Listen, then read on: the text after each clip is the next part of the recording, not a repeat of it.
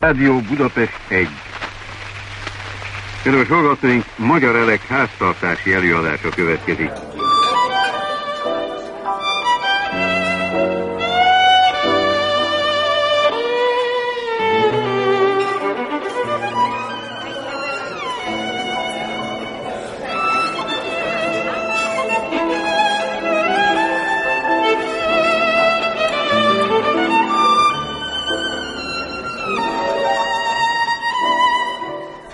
Fejezetek az ínyes mesterség köréből. Összeállítás magyar elekírásaiból. Ötödik befejező rész. Birka, borjú.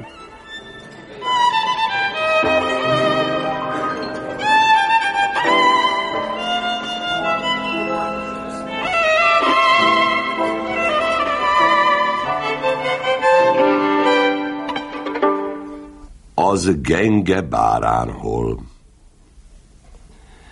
Az egykori Soroksári utcában, amelynek már régen Rádaira változott a neve, valamikor sűrű sorban követték egymást a vendégfogadók. Mindjárt az elején az akkori Széna, ma Kávin szegletén invitálta vendégeit a két oroszlánhoz címzett városi fogadó. A 60-as, 70-es években itt laktak a zsokék és trénerek, és itt laktak az udvar mélyén levő istállókban a telivér versenylovak is, mint hogy a Soroksári utcán vitt az út arra a régi lóversenytérre, melyet még Széchenyi István avatott föl a Rákos homokján az Üllei és a Soroksári vám között.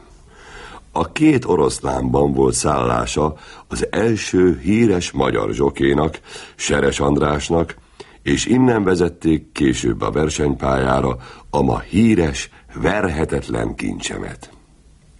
Kissé kijebb nagy bérpalota emelkedik, a két kék bakok helyén, hol hajdan népes gyülekezetük volt heti vásárnapokon a falusi szekereknek és gazdáiknak.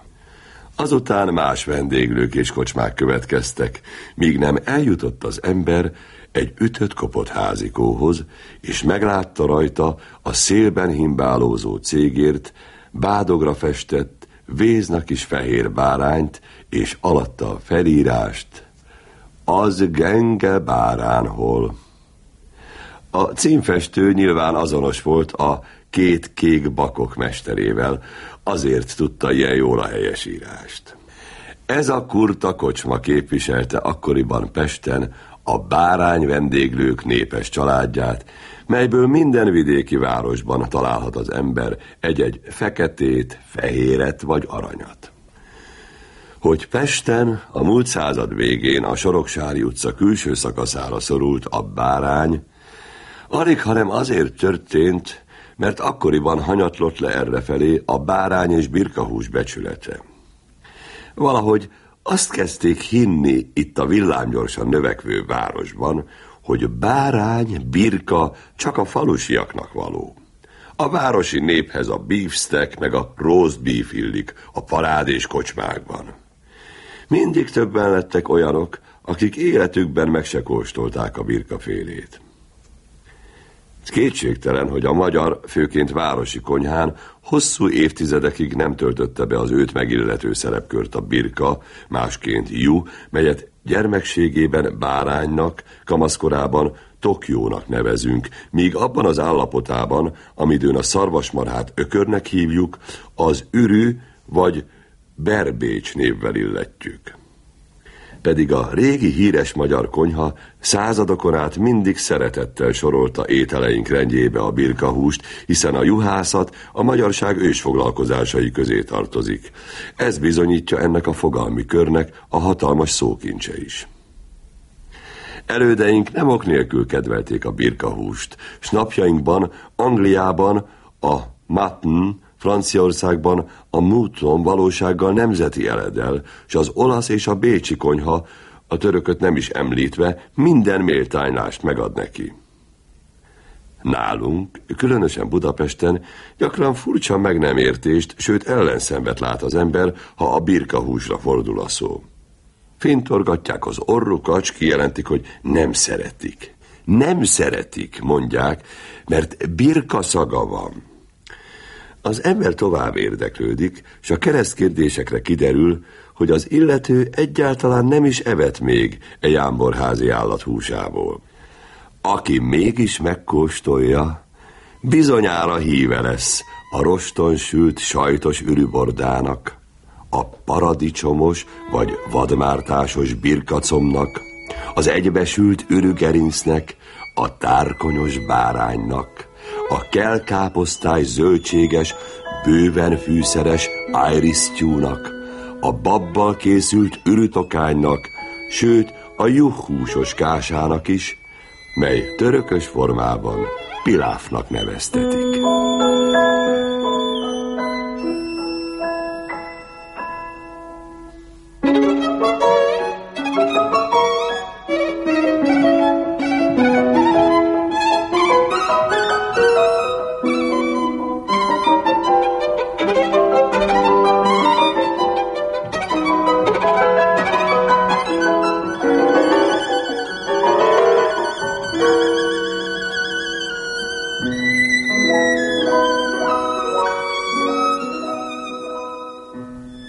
Palóclevessel 1934 tavaszán ismerkedtem meg közelebbről, amikor a vendéglősök boldog emlékezetű disznótoros vacsora versenyének bíráló bizottságát Gundel Károly magához invitálta záró és döntőülésre, méltán kedvelt ligeti vendéglőjének bűbájos különszobájába. Összeszokott, mondanom sem kell, Valóban hozzáértő férfiakból álló kis társaság gyűlt egybe a kivételes alkalomra, melyen Gundel barátunk az ülés keretében valóban remek ebédet tálaltatott elénk a gyönyörűen terített fehér asztalra. Az ebéd már nem tartozott a disznótorosok sorába, amit azért is meg kell említenem, mert előzőleg a hosszúra nyúlt nemes mérkőzés folyamán mi, bírálók, Tizennégy hurkakolbászos, orjaleveses, toros káposztás vacsorát ettünk végig. Már pedig tudva levőleg sok a jóból is megárt, s ha éppen meg nem is árt, minden esetre teljes mértékben elegendő. Érthető tehát, ha mindjárt az első fogást, a címben említett palóclevest őszinte örömmel üdvözöltük, mely kellemes érzésünk valóságos üdvriadallá fokozódott, amint az első kanálnyit lenyeltük belőle. Világos, hogy mindenki repetált, és a konyhába csak a jól megtermett üres tál került vissza. Nem a palózföld a származási helye ennek a tüneményes eledelnek. Pesten termett. Az akadémia szomszédságában, a néhai való patriarkális István főherceg szállodában, melynek József Nádor szépítőbizottságának korábban született klasszicizáló épülete, most is emelet ráhúzásával megrontott formáiban vállalati székház célja is szolgálja. 1892-ben készült az első palócleves, a Nagy Palóc, Mixát Kálmán tiszteletére – aki szerette élvezni az életet a fehér asztal mellett, értette és megbecsülte a jó ételt, italt.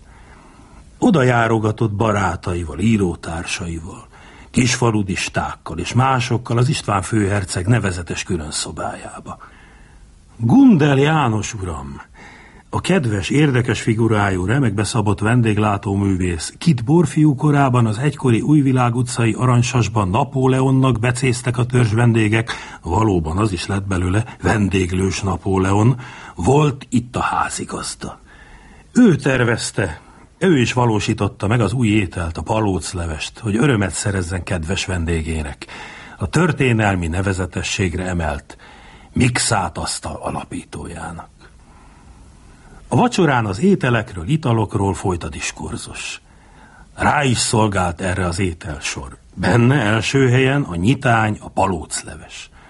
Határozottan ünnepelték, s mixát két tányérra levett belőle, így módon szankcionálva a kedveskedő elnevezést.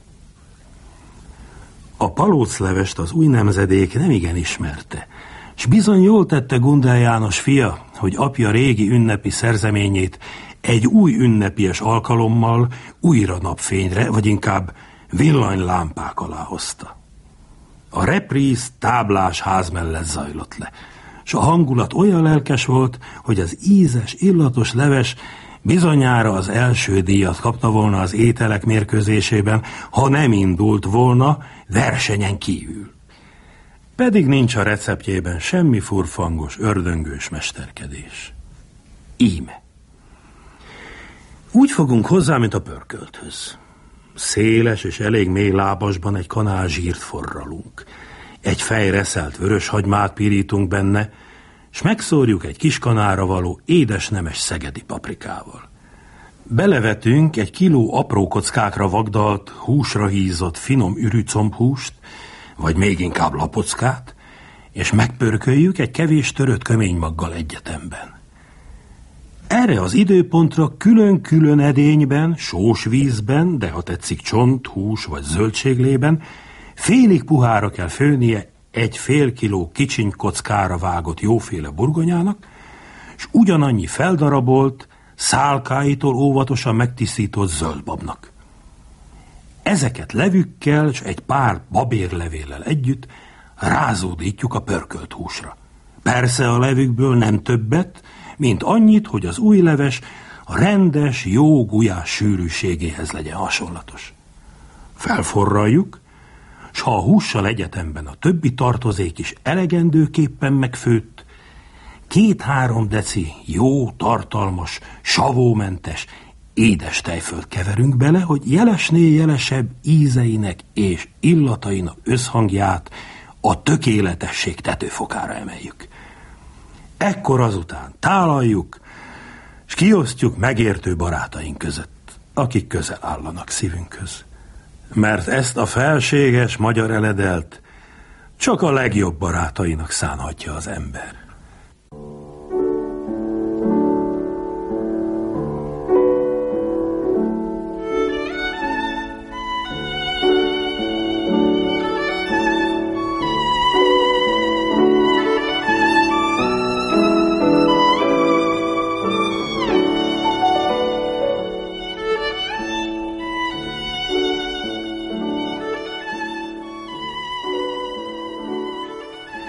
Szívesen gondolunk egy kis borjú becsinátra, avagy natúrszeletre, amelyről tudnivaló, hogy az egykori maghetesben kis úr, a kuruc kocsmáros természetbeni szeletnek titulálta étlapján az Emma völgyi sajt szomszédságában.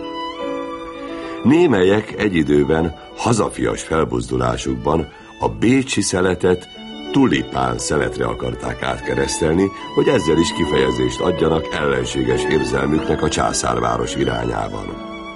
Az ötlet azonban halva született. A magam részéről a bőnyeges, csontos, de ízletes szegyet, ne tessék melnek mondani, mert ez germanizmus, is szívesen látom, ha jól meg van töltve, gombás, szalonnás vagdalékkal, a besést pedig pláne szívesen üdvözlöm, de csak akkor, ha tényleg vele jár a veséje is az őt környező kövérjével, mely forrón, megsózva, borsozva, valóban jeles csemege. Viszont határozottan visszaélésnek bélyegzem, ha a vesést vesen nélkül próbálják valahol az asztalra adni. Az egészben sült borjócombot általában unalmas eledelnek tartom, Annál több és csábítóbb ellenben a változatosság a szeletek, a bordák és a gerinc körül. És valahogy el ne feledkezzünk a jó magyar borjú pörköltről. Gundel Károly, igen tisztelt és kedves barátom, a kitűnő vendéglős mester, egy kis könyvem megjelenése idején azt írta rólam szakközlönyükbe, hogy iparuk régi barátja vagyok. Hát ez igaz. Máig is őszinte barátja vagyok a jó vendéglőnek és a jó vendéglősnek, de a borjú pörköl dolgában mégis a házi kosztra kell szavaznom. Ezt a derék magyar ételt sehogy sem engedhetem át a vendéglős iparnak, ahol tisztelet legyen a kivételnek, többnyire csak a tömegcik szerepét játszotta. Gyakran naphosszat sült, főtt, senyvet a tűzhely szélén, a hozzáméltó ragacsos galuska szomszédságában, és mivel általában egyik legolcsóbb programpontja szokott lenni az étlapnak, valami különös gondot nem igen fordíthattak az elkészítésére, de arra sem, hogy miből készült. Több helyen azt hiszik, az igaz magyar konyhához nem értők, hogy az innen-onnan összeszedett, a vágó tőkéről lekapart maradékhús közé marok számra kell hajítani a vörös hagymát, mely nem sül, hanem föl benne, s végül kínzó szomjúságot, gyomorégést okozó barnás réteget alkot. Továbbá, hogy mérték nélkül kell beleszórni a szájpadlást égető, torkot és bárzsingot maró, méregerős durva paprikát, azután meg kell hinteni liszttel, hogy sűrű, majd paradicsommal öntözni, hogy kellemetes íze legyen, és ezzel készen van a zóna pörkölt. Pedig zónának lehet zóna, de már pörköltnek semmiképpen sem pörkölt. Legfeljebb csak a ma régi választási banketteken lehetett jó, ahol a túrós csúszának csúfolt csirisz társaságában ingyen traktálták vele a jelölt maszlagos szónoklatát hallgató jámbor polgártársakat. E zóna pörköltet termelő, bár bizonyára legtöbbször jó szándékú és más dolgokban helytálló konyha személyzet mentségére szóljon, hogy bizony sok háziasszony sem tudja, mi a jó borjú pörkölt. Mindig mulattam, vagy sajnálkoztam az olyan nagyra látó háziasszonyon, aki nagy fölénnyel ellentmondást nem tűrő hangon jelentette ki, hogy ő a borjú pörköltet, vagy tejfeles paprikást is csak a borjú combja húsából főzet, hiszen ez a legértékesebb és legdrágább része is. Itt kétségtelen, hogy a combjából készül a finom bécsi szelet, a füstölt szalonnával tűzdelt egészben sült, meg akárhány más nagyszerű fogás, ellenben jó, ízes, tartalmas pörkölt sose lesz belőle. Legfeljebb csak akkor, ha segítségére siet, több-kevesebb feje meg lábszárhúsa, szíve és szívegyökere, valamint egy jó darab, bőnyeges, mócsingos, porcogós, csontos szegye.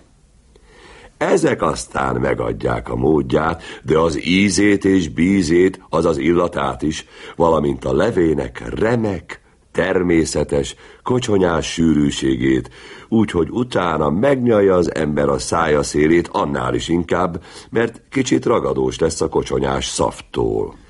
De még abban az esetben is, ha mind megvannak a felsorolt ízesítő és kocsonyásító kellékek, az anyagok alapjának a combnál jobban ajánlhatom a fejjebb már egyszer említett kicsontozott lapockát, mely jóval többel járul a pörkölt tökéletes sétételéhez.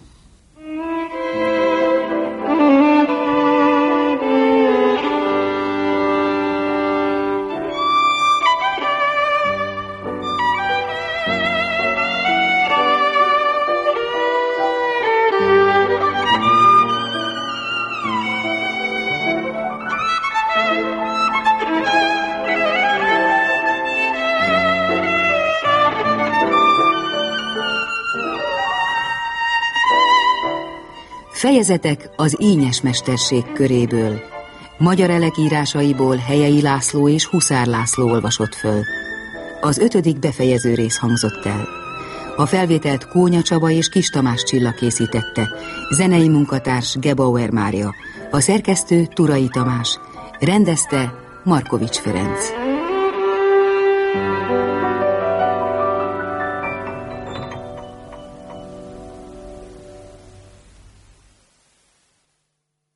Hangfelvétel 1997-ben készült.